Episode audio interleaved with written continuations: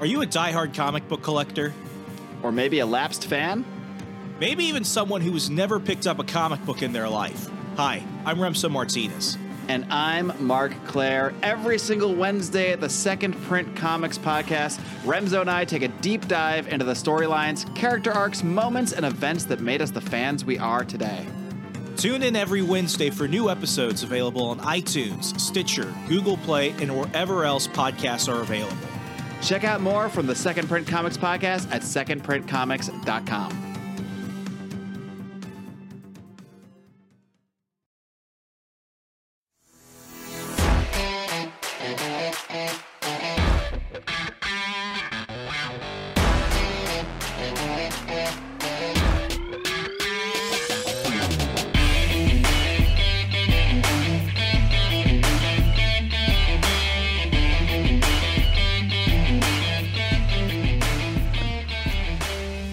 beautiful bell breakers. This is your weekend wrap up. I am Bill. I'm going solo. Craig is on a much needed vacation, and I am um, I'm batching it. So you are getting me unfiltered, so to speak, and um, I'm gonna do the best I can. Craig usually does sound. I'm tone deaf with this, um, so I'm going balls to the wall. I'm not gonna worry about the sound. I think I have a good setup. We'll find out. Hopefully, you don't get an hour of me just moving my lips. Just joking. Okay, so um, first things first. Um, just want to touch on um, Ted Cruz.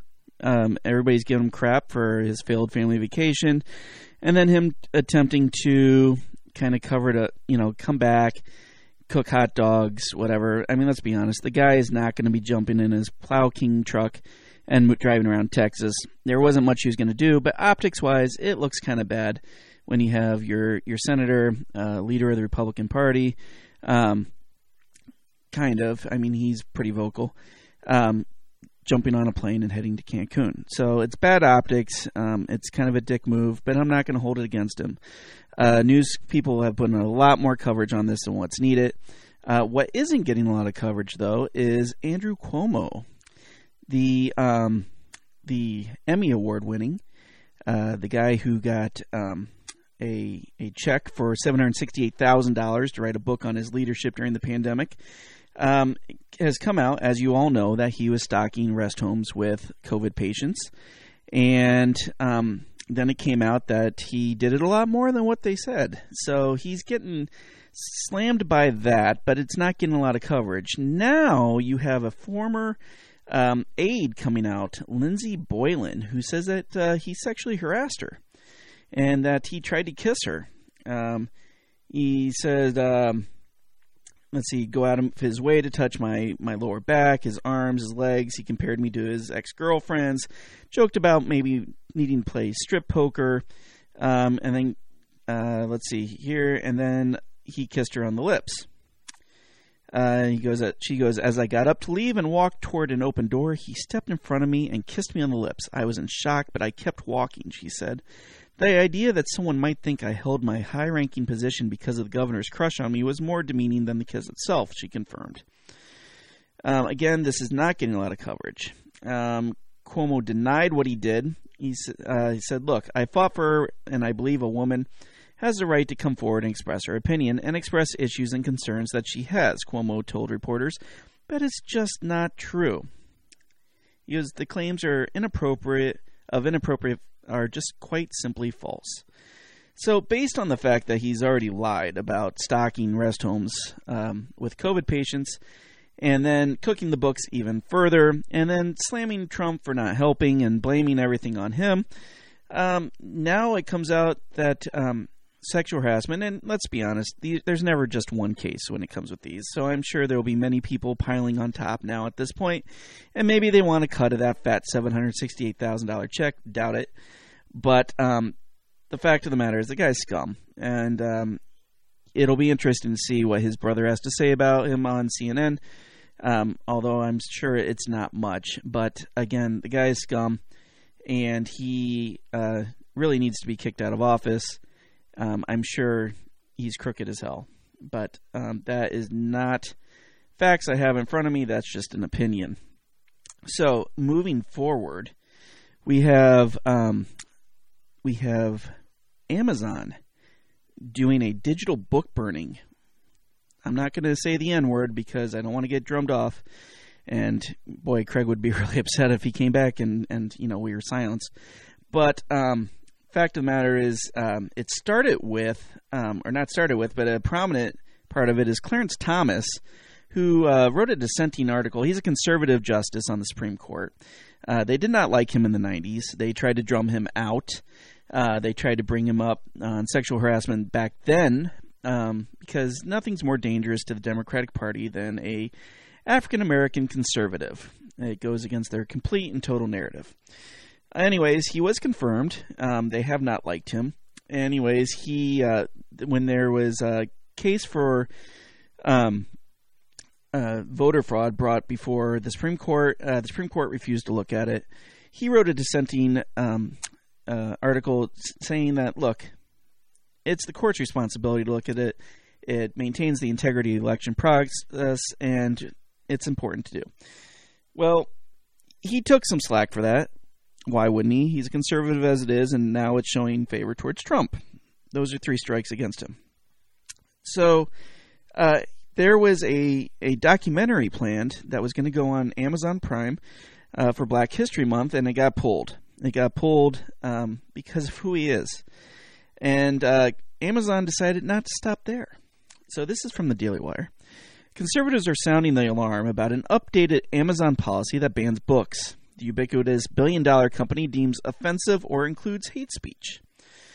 Um, goes on that, um, let's see, Ryan Anderson had written a book critical of gender theory called When Harry Became Sally, responding to the transgender movement. This was removed from the Amazon site as well. Um, content guidelines for books under a section labeled offensive content in Amazon states they don't sell certain content, including content that we determine as hate speech, promotes the abuse of sexual exploitation of children, contains pornography, glorifies rape or pedophilia, advocates terrorism, or other material we deem inappropriate or offensive. A review of these policies suggests that sometime in the last few months, Amazon made a major change in the way to which it moderates book content um, on its servers, imposing a much stricter standard on books than it had previously done. The report said um, it appears the company recently called so called hate speech to their guidelines on book platforming and is amping up their censorship of offensive material. So, what is considered hate speech? Uh, what cons- is considered offensive? Who determines that? You know, is Huckleberry Finn going to be taken off? You know, like so many people in the past, you know, deemed offensive. Um, unfortunately, uh, it's it's up to the people working at Amazon. Oh well, that guy there, he doesn't like um, Obama, so let's take him off the air. Oh, he doesn't like Biden. Oh, this guy wants to cover the um, supposed alleged election fraud and we don't really want that on there. So we're not going to allow that to be published. It goes on and on. It's it's a slippery slope. I know that term is used a lot, but it's true. It's true. Um, going further down the road, we have the Boston Public Schools are um, suspending advanced classes. So this is says fourth, fifth, and sixth graders will not be accepted into advanced classes in Boston for the next year because a majority of the students in those classes are white or Asian. Um, let's see. Advanced work classes will suspend enrollment because of the pandemic, but mostly also because of concerns about equity. The school district analyzed the demographics of the program and found that more than 70% of students enrolled in the program were white and Asian, even though nearly 80% of all Boston public school students are Hispanic and black there's been a lot of inequities that have been brought to the light in the pandemic that we have to address.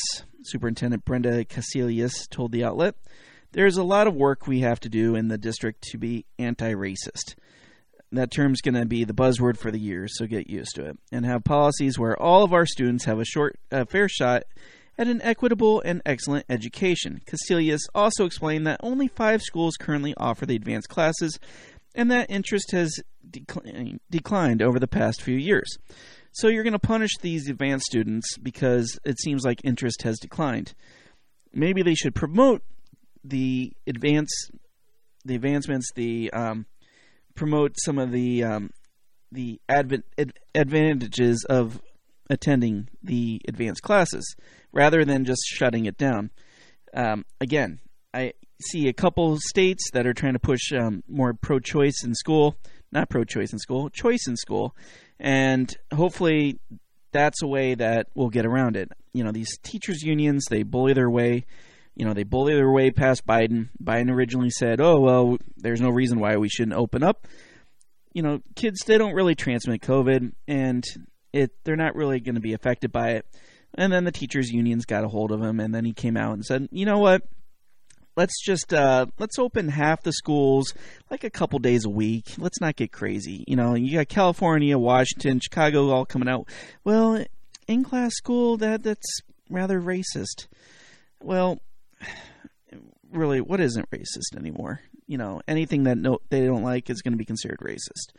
So that'll be interesting to see how that goes. Again, anti-racist is going to be the buzzword for the year as everybody attempts to go anti-racist. Um, in our town, uh, I was uh, notified of uh, by a friend that said that they noticed that some of the new schools that are re- being rebuilt, they're having the president's name stripped off of them, and they're giving other names like Willow Creek or Pleasant Hill, just kind of vague terms, you know, gen- generalized, you know, very safe names. So they're taking the president's names off of the schools you know, I can't help but think that maybe a byproduct of the 1619 program, um, if you're not aware of what that is, it is um, it was an article written by a New York Times journalist who um, basically says um, America was started in 1619, um, that um, it's based solely on, you know, America is based solely on slavery uh, the uh, Declaration of Independence, the Constitution were written by the founding fathers so they can keep their slaves. It, it, it it's really is flies in the face of everything that the United States represents. Um, but again, it was created by or written up by a liberal to push the liberal agenda. A lot of schools have adopted it. Um, fortunately, in Iowa, they have voted to strip funding from any curriculum that um, pushes forward the 1619 program. Um, something to keep an eye out for, something in your own school districts if you're not sure. You know, ask them about that. Ask them about the 1619. Make sure curriculum is that curriculum is not being pushed because it is harmful. I mean, it goes beyond not saying the Pledge of Allegiance. I'm fine with if you don't want to say the Pledge of Allegiance. You know what? I you, you shouldn't have to pledge to a flag. I, that's my personal opinion. I am I consider myself very patriotic, but I don't think you should pledge yourself to a flag. However, I do think that you should learn about your country, the good and the bad, and the United States has a lot of of both.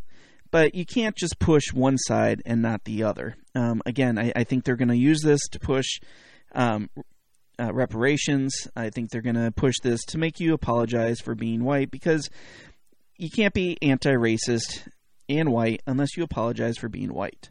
Okay. Um, again, the teachers' unions are bullies. This is something that they're going to try to push through. So just keep an eye out. Again, ask these questions of your of your teachers, of your school districts. Um, that's all I got on that. So um, now moving on to Biden. Um, Biden appears to be um, and this is again something I've noticed. Um, I think when Trump was voted in, he really um, he really screwed the pooch for the Democratic Party. I think that if you look back at the Biden or not Biden, I'm sorry, uh, Obama uh, administration back in uh, say you know 2012, um, he had the House and the Senate, right? and they were really timid about pushing through certain laws. They didn't want to be the ones to own it, and so they didn't pull the trigger on a lot of them. So a lot of the ones that they passed, such as the Obama Care, they um, pushed through at midnight, you know, late at night, holidays, uh, weekends, something where they would skip the news cycle because they didn't want that kind of coverage. Well, Hillary was supposed to become president, in my opinion. that didn't happen. Trump jumped in the way, which is fine. It happens, right? Well, I feel like what we're witnessing right now is an accelerated effort to kind of gain the ground that was lost and push push through what they are trying to get to. Again, they have a deadline for 2030, right? That's when they want to be switched over for their carbon emissions. That's when they want to be simpatico with the UN. So they're they're pushing through full force. They're they're not apologetic about it. They're not hiding who they are anymore. It's like this is what they want to do. This is what they want to get through. So they're they're they're pushing through full force. And and again, when people see what's going on, there's no guarantee they're going to get, you know, the House or the Senate come next election. So they're trying to get done as much as possible. Now, I think that there's a playbook in order. And so when Biden was president or became the nominee, they gave him the playbook. And they're like, look, this is what we need to get done. Get it done, right? And so you witnessed all these um, executive orders that have gone through. And now the, the House and Senate, they're they're passing the bills, trying to catch up with the executive orders. The executive orders is kind of a placeholder to get things done, and then you're going to follow up with these bills. You see this with the transgender bill that Biden signed at the very first day. That was his number one priority, right? And so now you have the the House. They've gone through and they've passed this equality bill. If you don't know what the equality bill is, um, I've talked to Craig. We're talking about doing a, a full show on it because I, I think that it is very harmful to the country. I'm not going to get full force into it right now, um, but basically it adds um, gender protections um, for transgender um, and into the Civil Rights Act. So this is something that will supersede um, a lot of state laws. I think it's very harmful because if you're in a church or um, a religion that may preach um, on differences in gender, that may preach pro life, um, you're going to come under attack. Okay. Um, it specifically calls out, you know, if you're anti, if you're pro life, anti abortion, that you're you're discrimination discriminating against um, against a person's choice at that point. Okay, it becomes discrimination, which is a much more serious than just a state law um, condemning it. Okay, so this is going to affect all kinds of people. Some of the examples they gave were um, doctors that um, you know refused to do sex change because it wasn't needed or or required, or hormone therapies, or um, a, a, teacher that was not calling a student by the proper pronouns even though he was calling a student by the name that they had requested, because he wasn't using the pronouns, he was deemed unfit and was drummed out. This is going to be a continuing problem. My my issue that I see is a lot of times in sports, you know, you you see, you know, guys should not be competing against girls even if they identify as girls. If you have an XY chromosome, you should not be throwing a softball you should not be fighting. You should not be uh, playing basketball. You should not be racing against someone with an XX chromosome. Joe Rogan put it best when I heard this week. He's like, you know, you take the toughest girl in the world, and she can hold her own against a good percentage of guys out there. You take the toughest guy in the world, and he's going to take out all the girls, all the women. That's just the way it is. I think that this generation that's coming up, they um, who claim they, they want to be gender binary, um, non-gender, binary, non-binary, whatever. You know, they they're doing themselves an inservice, uh, a disservice. You know, um, gender identity, sexual identity. You know, those are those are critical things, and I don't think that it's it's helpful at all, especially as a young person, to to want to not have a gender. You know, to I, I think in a perfect world that looks good. Oh wow, you know, there's no color, there's no gender. You know, we're all we're all one person, right? We're all one kind of thing, whatever. But in reality, you're just you're harming yourself. You really are. Um, I, I like strong, independent women. I teach my daughter to be a strong, independent woman. As a man, I I relish being a man. You know, I I feel like in society today, men are emasculated. Um, they're they're meant they're demeaned. They want you to apologize for being a man, right? I heard it best on another podcast. You know, when there's like, you know, men are traditionally um, protectors, gatherers, hunters, warriors, soldiers, and um, as civilizations come up with technology, those aren't really deemed necessary, right? So they're kind of kicked to the side. They're they're emasculated. They're pushed down. But when the shit hits the fan, right? That's what you're looking for. And time's going to come when the shit hits the fan and they're going to be looking for those type of people and they're not going to be around because they've been shamed, they've been silenced, they've been embarrassed. I told my wife, I said, I want to get a t shirt that says, Ask me about my toxic masculinity. Because I, I claim it. I, I, I'm all about it, you know? I, I'm all about, you know, I'm your, your stereotypical male. Uh, you know, I like guns, I like fast cars, I like beautiful women, I like explosions, I like to grill in sub zero temperatures, I like to smoke a cigar, I like to drink whiskey. I grew up on James Bond, Buck Rogers, Starbucks, and Han Solo. Starbuck, not Starbucks. If you know Battlestar Galactica, you know he was originally a man. And um, and so I, I don't think that's something that people should be ashamed of. So um, again, I don't want to get much deeper into that uh, because we're planning on doing a full show on that. Um, other acts that Biden has going on. He is looking to pass or the House is looking to pass H.R. 1. Okay, so the H.R. 1 is called the For the People Act of 2021. Sounds fantastic, doesn't it?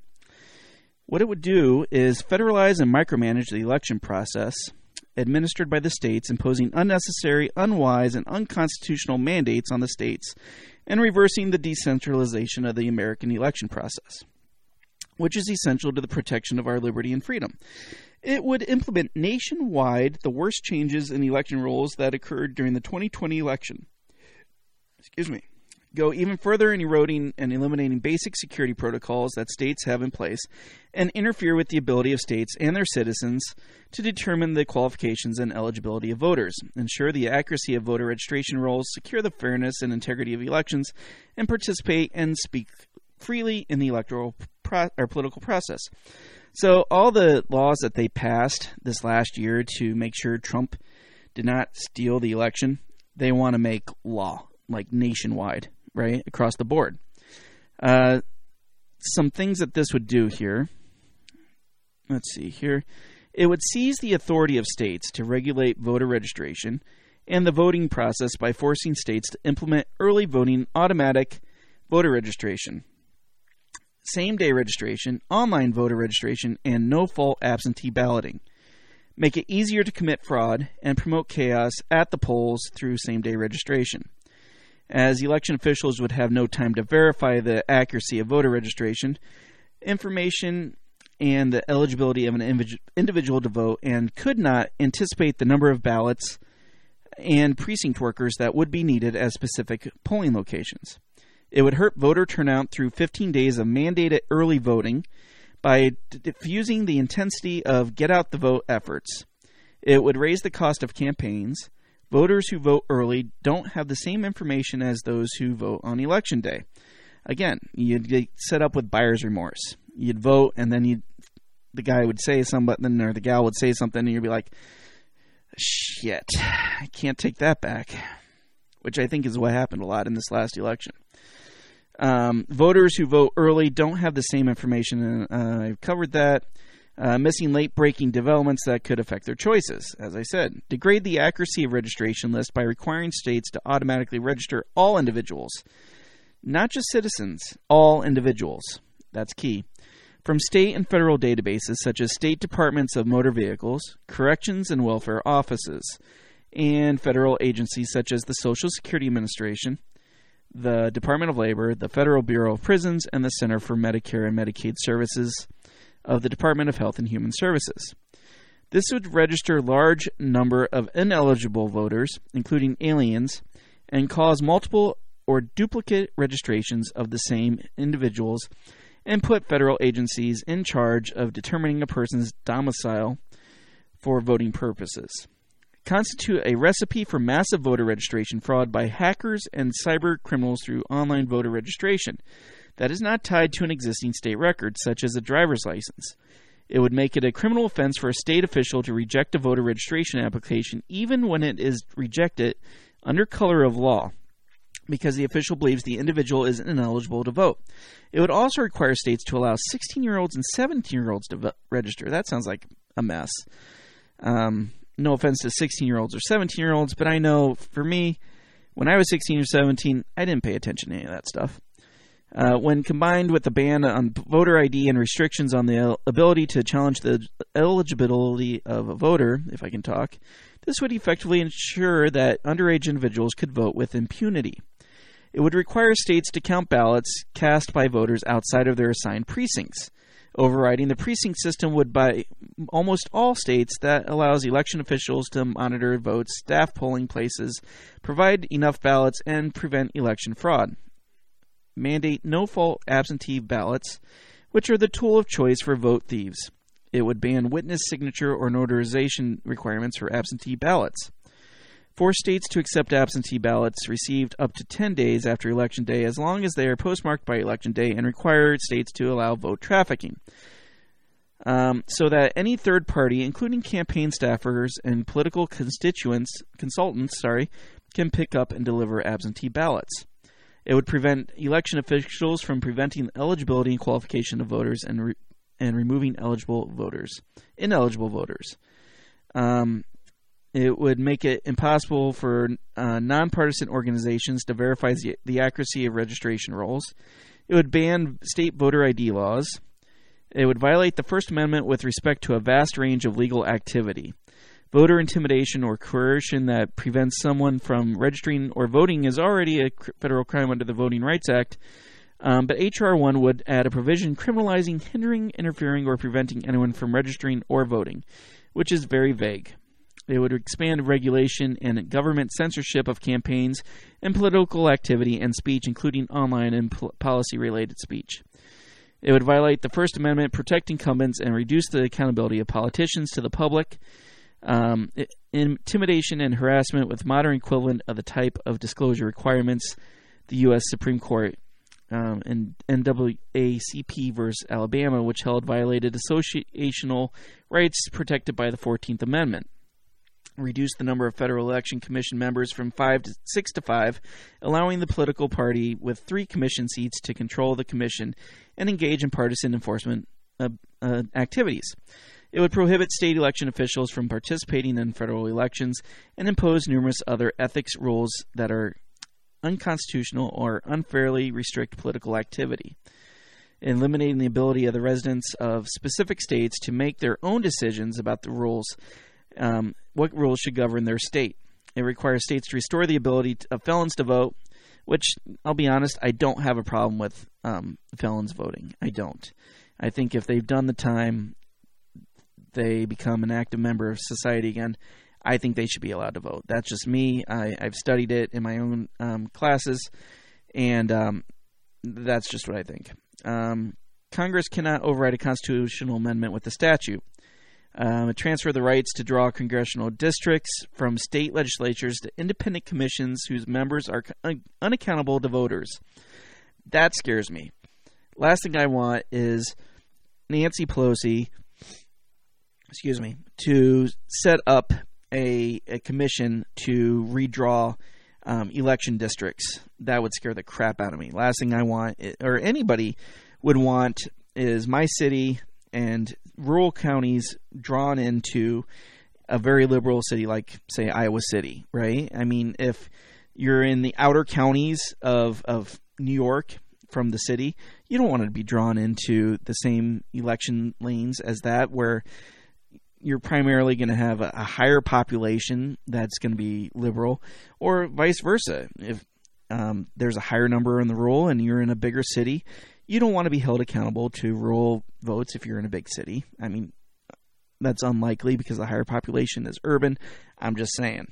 Um, it authorizes the Internal Revenue Service to engage in partisan activity. Now, that's that's that's an Obama thing. Obama liked to use the IRS to um, go after um, political um, enemies.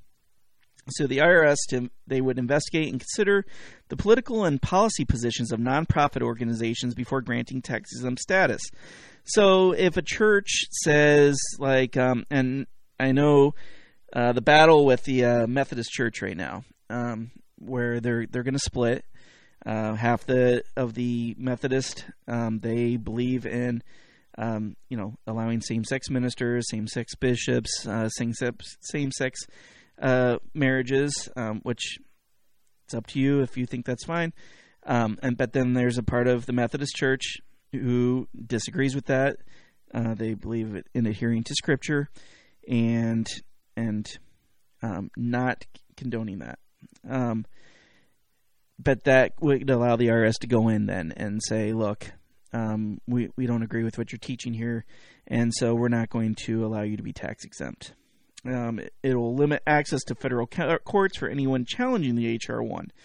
Uh, prohibit the filing of any lawsuits challenging the constitutionality of HR one anywhere except the district court for the District of Columbia. That would allow the court to allow all plaintiffs and invest in intervenors. I've never heard that word in my life, regardless of their number.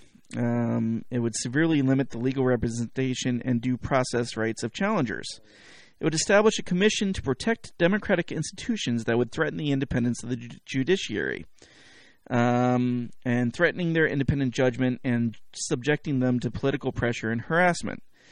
So it sounds like they would be protecting what they want.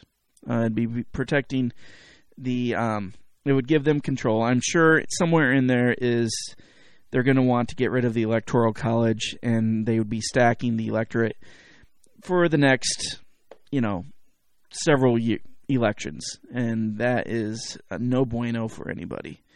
Uh, n- definitely not the country. The Democratic Party may think that that is what they want, um, but I think that would be very harmful to, to them as well.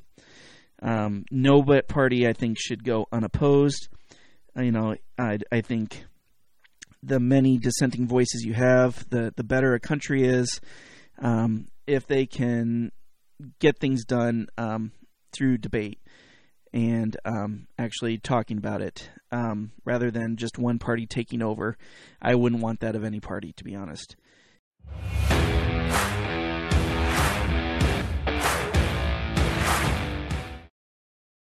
Have you ever thought that maybe voting, maybe all this politics constantly surrounding you is not the way to achieve freedom in your life? Hi, I'm Remso W. Martinez, and I ask myself the same question. That's why I'm on a journey to find true freedom in my lifetime. From learning about financial independence to new ways to develop rugged individualism to amazing guests living strange, crazy, amazing lifestyles that you've only thought might be real, but actually are. Go ahead and check out my new show, On the Run with Remso W. Martinez at the We Are Libertarians Network. You can find On the Run with Remso W. Martinez on iTunes, SoundCloud, Stitcher, Google Play. You know how the internet works. Come on down and let's discover how to achieve real freedom in your life together. Hey, everybody. I just want to take this time to give a big shout out to the very first sponsor of the Break the Bell podcast. That is Goulash Media. They can be found at goulashmedia.net. Uh, Goulash Media specializes in graphic design, web design, audio recordings, video work, wedding videos, uh, music videos, even political campaign videos. Uh, Goulash Media caters to the little guy with the big vision. You can check them out at goulashmedia.net. That's G O U L A S H media.net.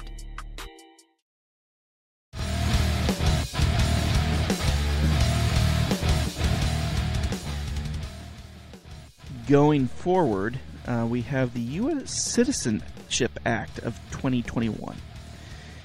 So, the U.S. Citizenship Act of 2021 is the most radical uh, piece of immigration legislation introduced in America. It would reward illegal aliens at the expense of American citizens.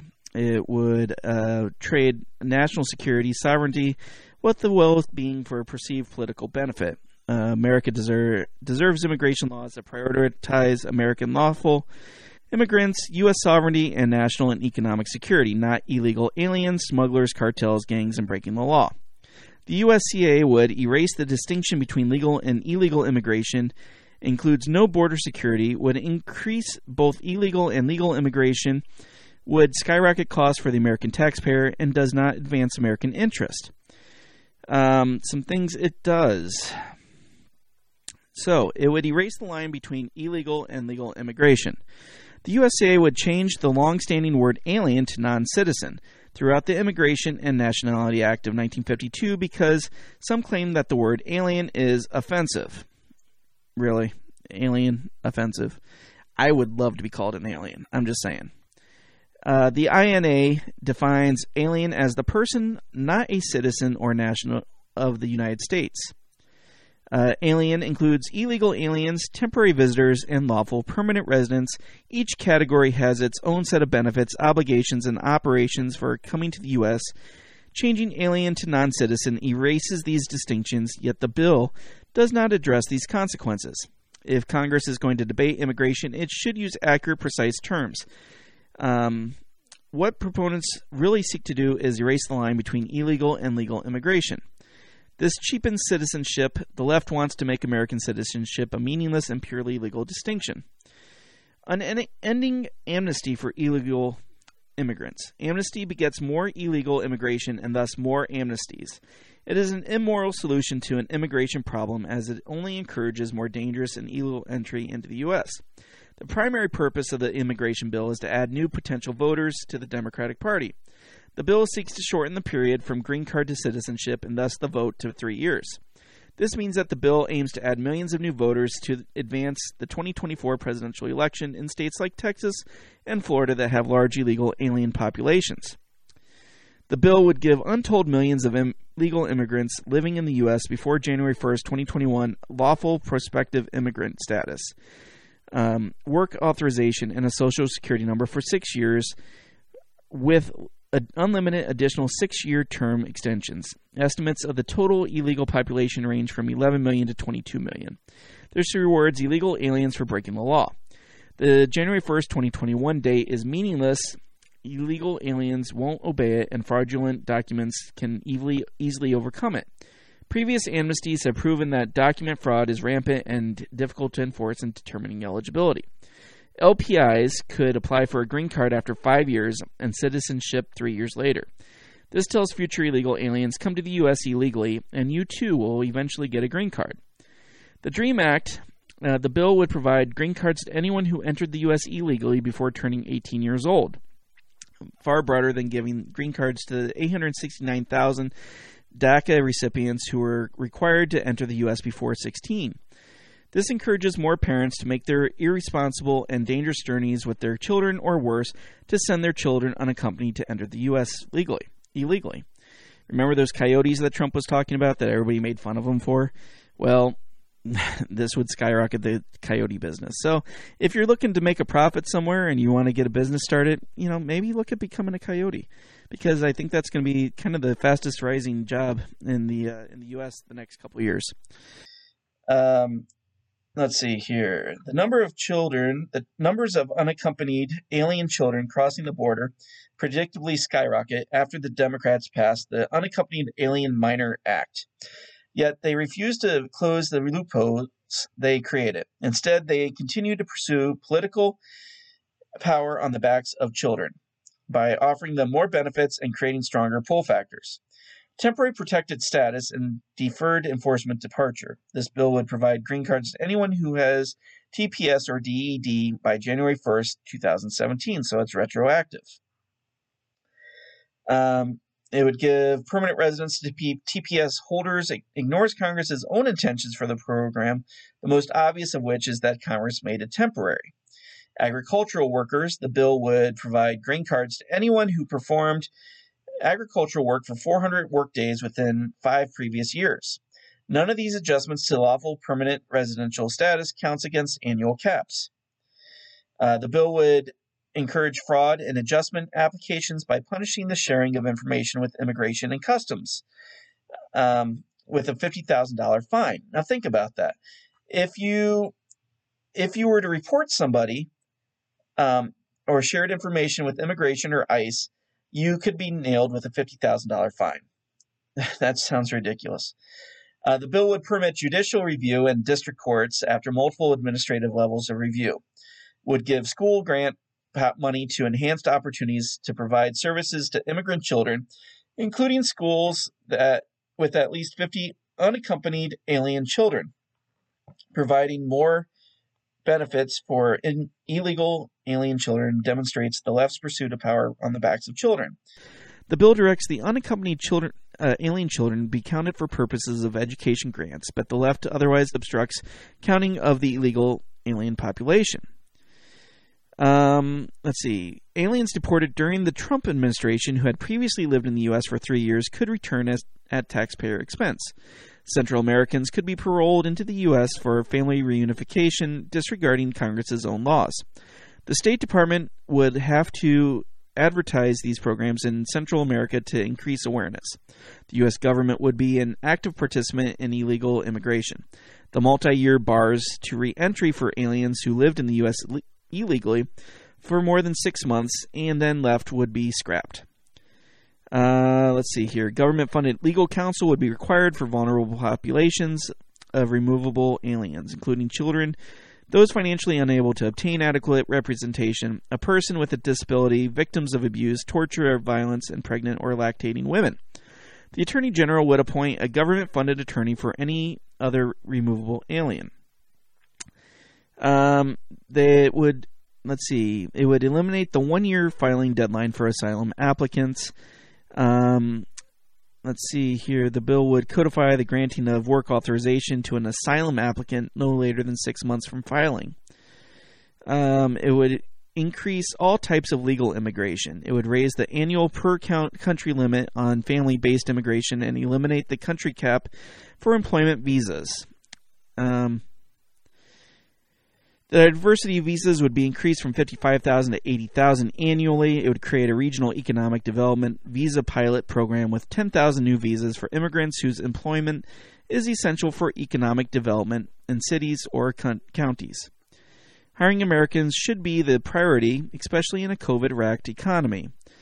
Um, so says this article expensive and leftist foreign aid package for Central America. The USCA would authorize four billion for this package over four years, uh, 50% of it without conditions. The remaining 50% could be given to Northern Triangle country countries after the Secretary of State certified that each country was taking effective steps to combat corruption, make reforms, etc. Missing from the list of requirements are the countries accepting their nationals back from the U.S. The bill would prioritize promoting social justice reforms, including environmental activism, um, over addressing and the addressing economic drivers of migration. It does not specify which bilateral donors the U.S. would engage. This is a matter of concern in view of China's expansive presence in the region. And China is expanding rapidly in Central America. So, this bill um, would be used to increase um, the Democratic voter um, rolls.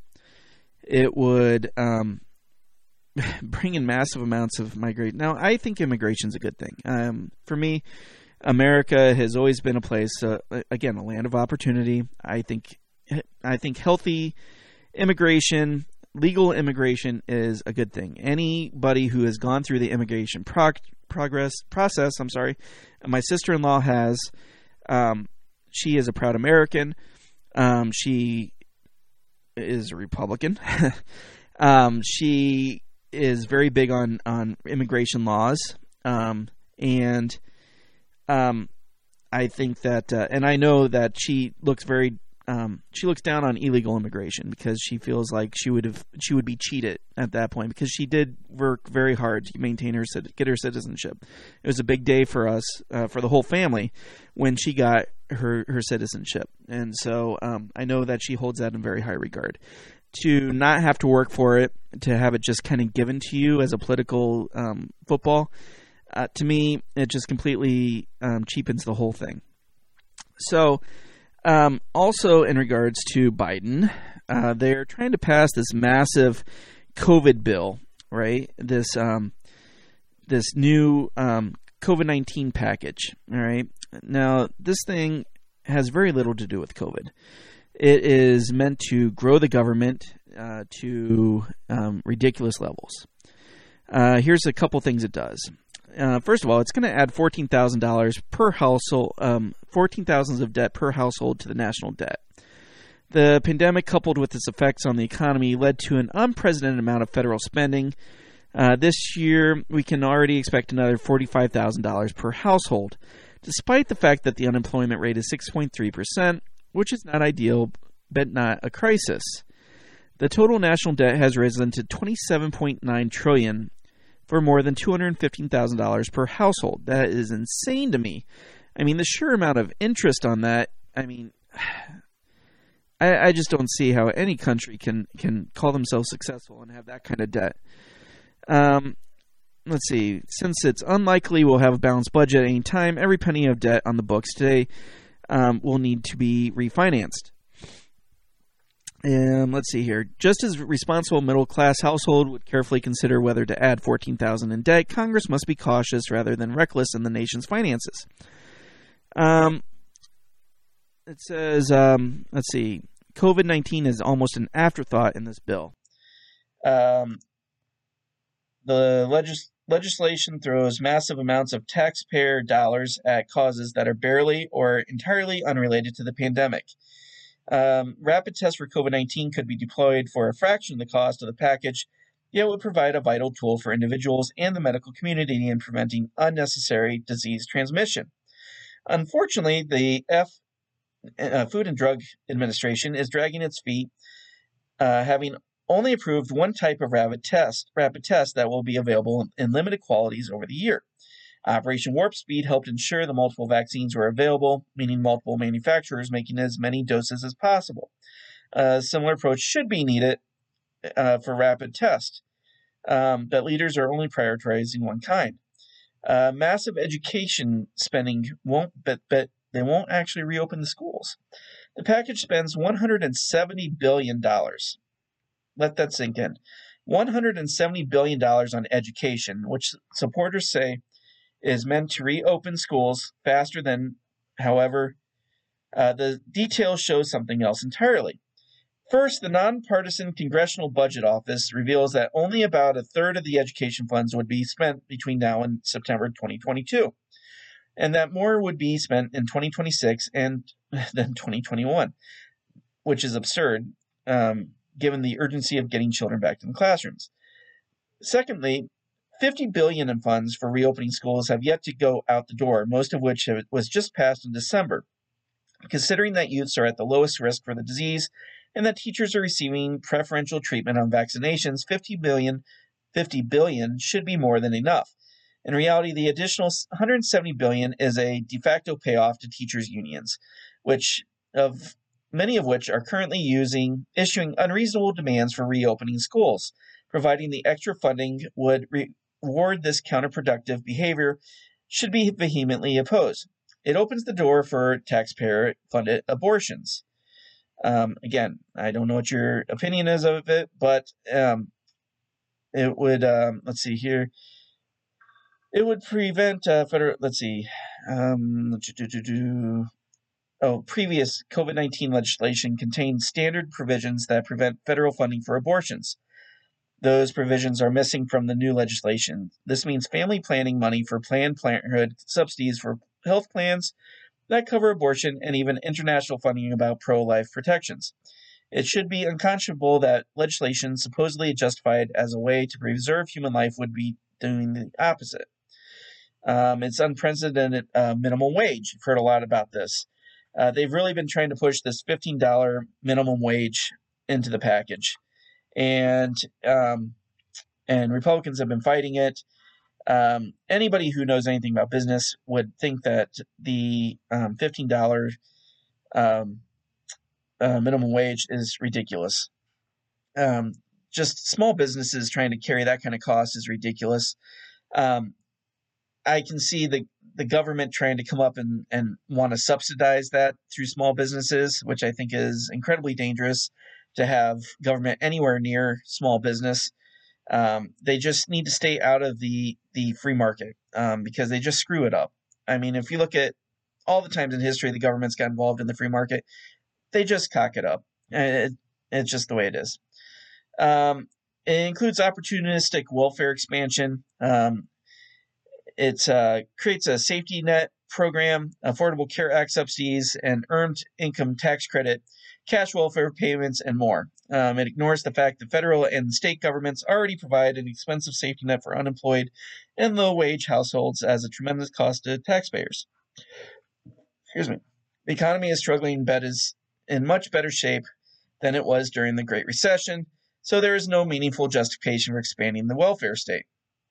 It gives huge handouts to special interests, includes more than $1,000 per person in funds for the state and local governments, despite the fact that federal aid last year dwarfed any localized revenue reductions. At least $90 million would be given from the general public to pad out pension plans for private sector workers, overwhelmingly benefiting big labor. The at least is because the bailout could balloon to more than twice that amount. On top of that, 57 billion will go towards the transportation sector in a way that privileges unionized workers. This is probably Biden's trade-off for closing down the oil uh, pipeline. He probably pissed off the union, and he's like, "Whoa, whoa, whoa, whoa, whoa! Don't worry, we'll get the money to you somehow." Um, these three things alone uh, come up to about 500 billion dollars, and that's going to go to the, um, the it's going to go to special interest and, and unions. Um, the $1,400 um, payout that Biden promised, um, it, it, it really isn't going to do much for the economy. Uh, again, you, you th- throw an influx of cash in there, and you're not doing anybody any favors. Um, again, this has very little to do with with COVID, very little to do with jumpstarting the um, the economy. It, all it's going to do is is launder money through the unions, through the education center, back into the Democratic Party, where they can use it for um, for campaigns. Um, a big part of this bill that a lot of people aren't talking about is it's going to do a massive inflation to Obamacare. Um, it's going to um, put a huge influx of cash. It's going to expand um, benefits. Um, let's see. Um, it would increase the deficit uh, to 34.2 billion over the next two years uh, by 34.2 um, and add um, this work disincentive for the American Recovery Act um, and would impede um, it would impede recovery. Um, it includes a 40 billion down payment on the um, Obamacare plan. and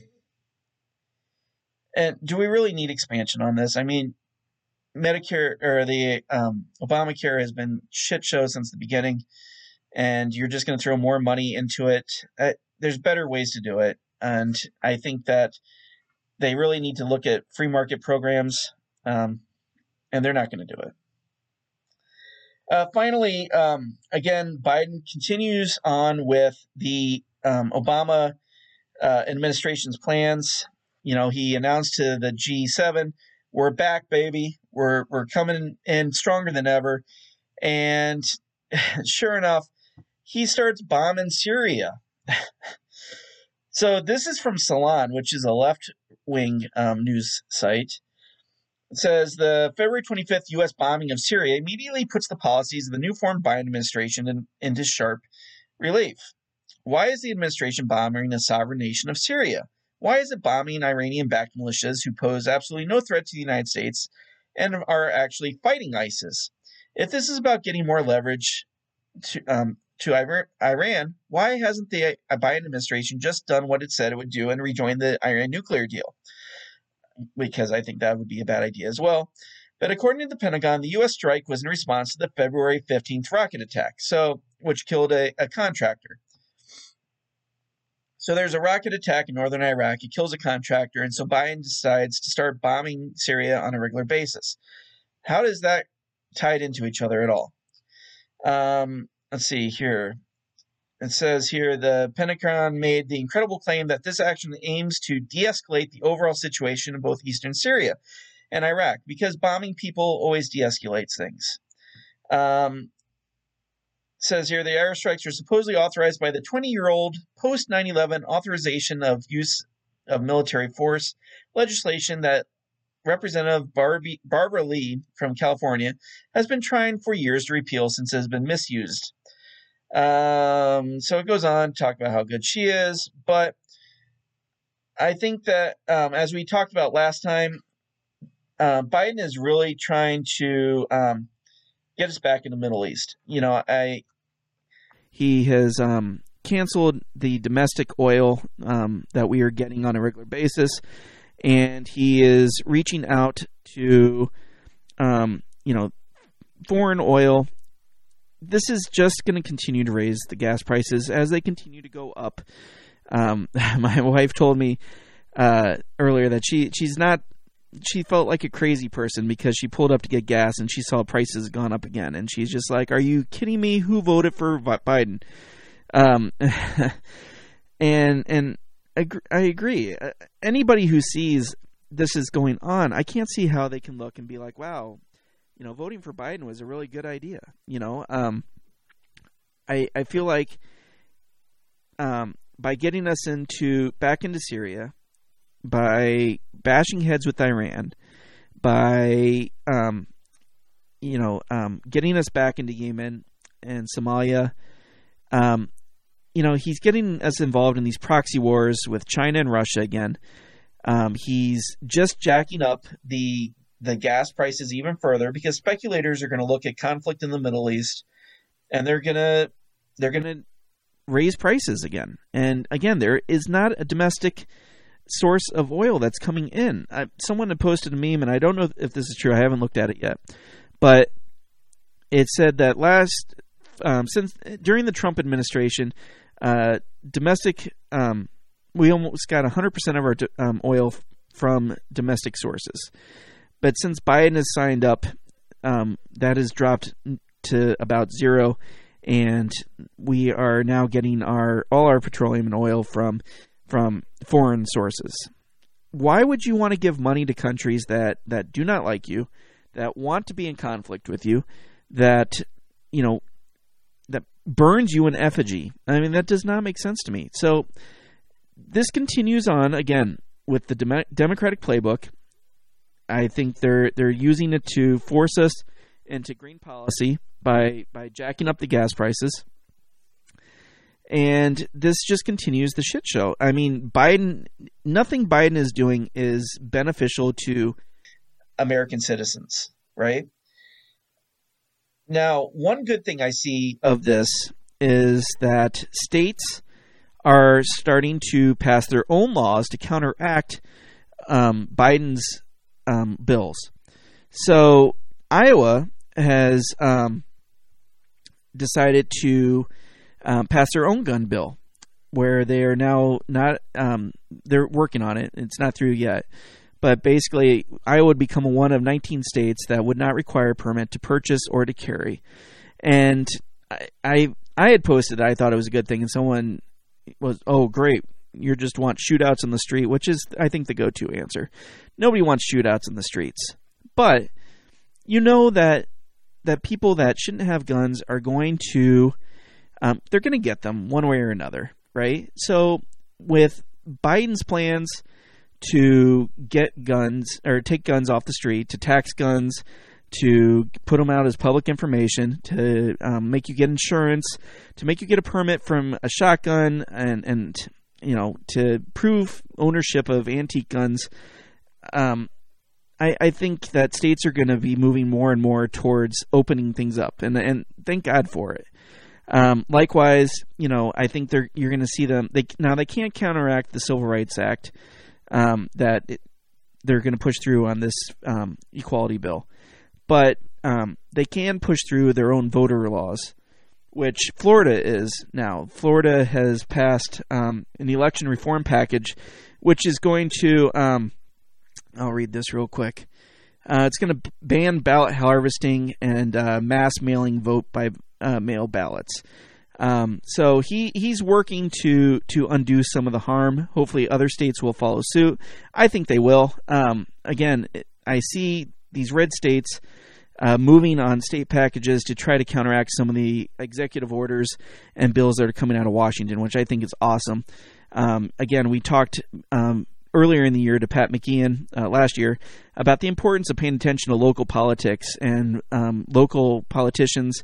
This is proof of that. You know, these are the guys that are going to federally, you know, we may have a regime in place that is going to slam us and try to um, control certain things. It's up to the state um, to protect us at a local level to prevent the federal from pushing through. I think that's awesome. Um, to show you um, what kind of person Biden is um, and the, the regime is, um, the SEC is now suspending training on any securities that show questionable social media activity. This is, of course, due to the GameStop thing, um, anything that shows that um, that social media is ramping up to create a GameStop type um, short sell um, scenario, they're they're suspending the trading of those.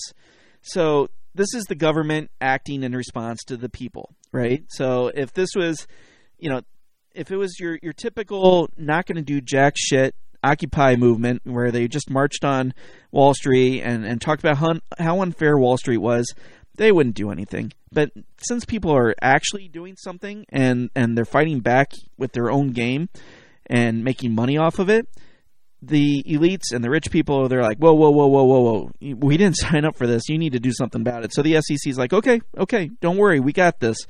And so now they're jumping in to stop that from happening. So again, that's you know, you think Biden's for the little guy? No, he's not for the little guy. You know, he's just taking care of his constituents. You know, the the big business that have been paying his bills.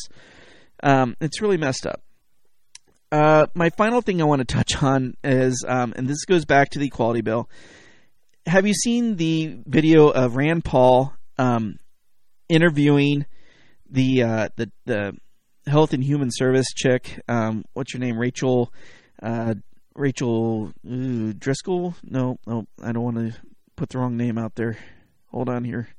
Oh, Rachel Levine. Um, so I'll be respectful. Um, she wants to be considered a woman. So um, he was questioning her about her um, stance on hormone blockers for adolescents and uh, genital uh, mutilation uh, for teenagers who um, want to make that transition he asked her um, three times if uh, about her beliefs. Her response each time was, um, "Transgender science is is a complicated." Um, a complicated issue. I'll be happy to come by your office to discuss it in earnest. That was her response each time.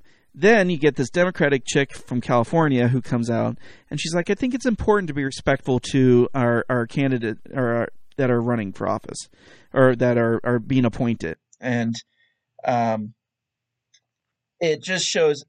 I, I don't care who she is. I, I don't care which party she is.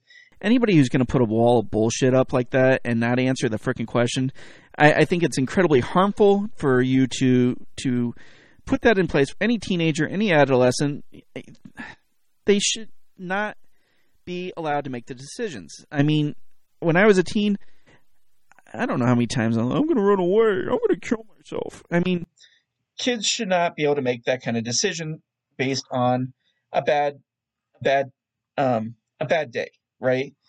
Um, I think that doctors should avoid pushing through that issue at all costs and avoid um, doing any procedures at all. I, I think that I mean you're still developing that at age, right? I mean, until you're 21, there should be no no process at all that's going to change your gender, your your body functions at all like that. Um, I just if you have a chance to watch it, uh, watch it. I she, she reminds me of a, a Muppet. It's really hard to take her serious. Uh, but Rand Paul does a good job. I, I really hope she does not get um, the nominee, or she is the nominee. I hope she does not get the appointment. Um, and again, nothing against the fact that she is transgender. It's the fact that she is uh, stonewalling. She's not answering the questions. She's playing politics. And you don't play politics with kids' lives. You don't play politics with people, in period, but especially kids. And so I just find that incredibly disturbing. Check it out. Um, that's uh, all the time I got. I'm trying to stay faithful to to Craig's one hour. I think I've done a good job, and uh, we will see you on the main show. And never stop talking. This has been your weekend wrap up. You guys have a good uh, rest of your week, and we'll see you later. Peace. The Break the Bell podcast is brought to you by you. So pat yourself on the back because without you, we would be talking to ourselves. A special thanks to our Patreon members, Remzo and Justin. A shout out to our sponsors, Goulash Media, On the Run with Remzo W. Martinez Podcast, and Banzot Media. If you'd like to help support us, visit patreon.com slash breakthebell or buy our garbage at breakthebell.bigcartel.com. Get back here next time and let us continue to invade your earholes and as always, never stop talking.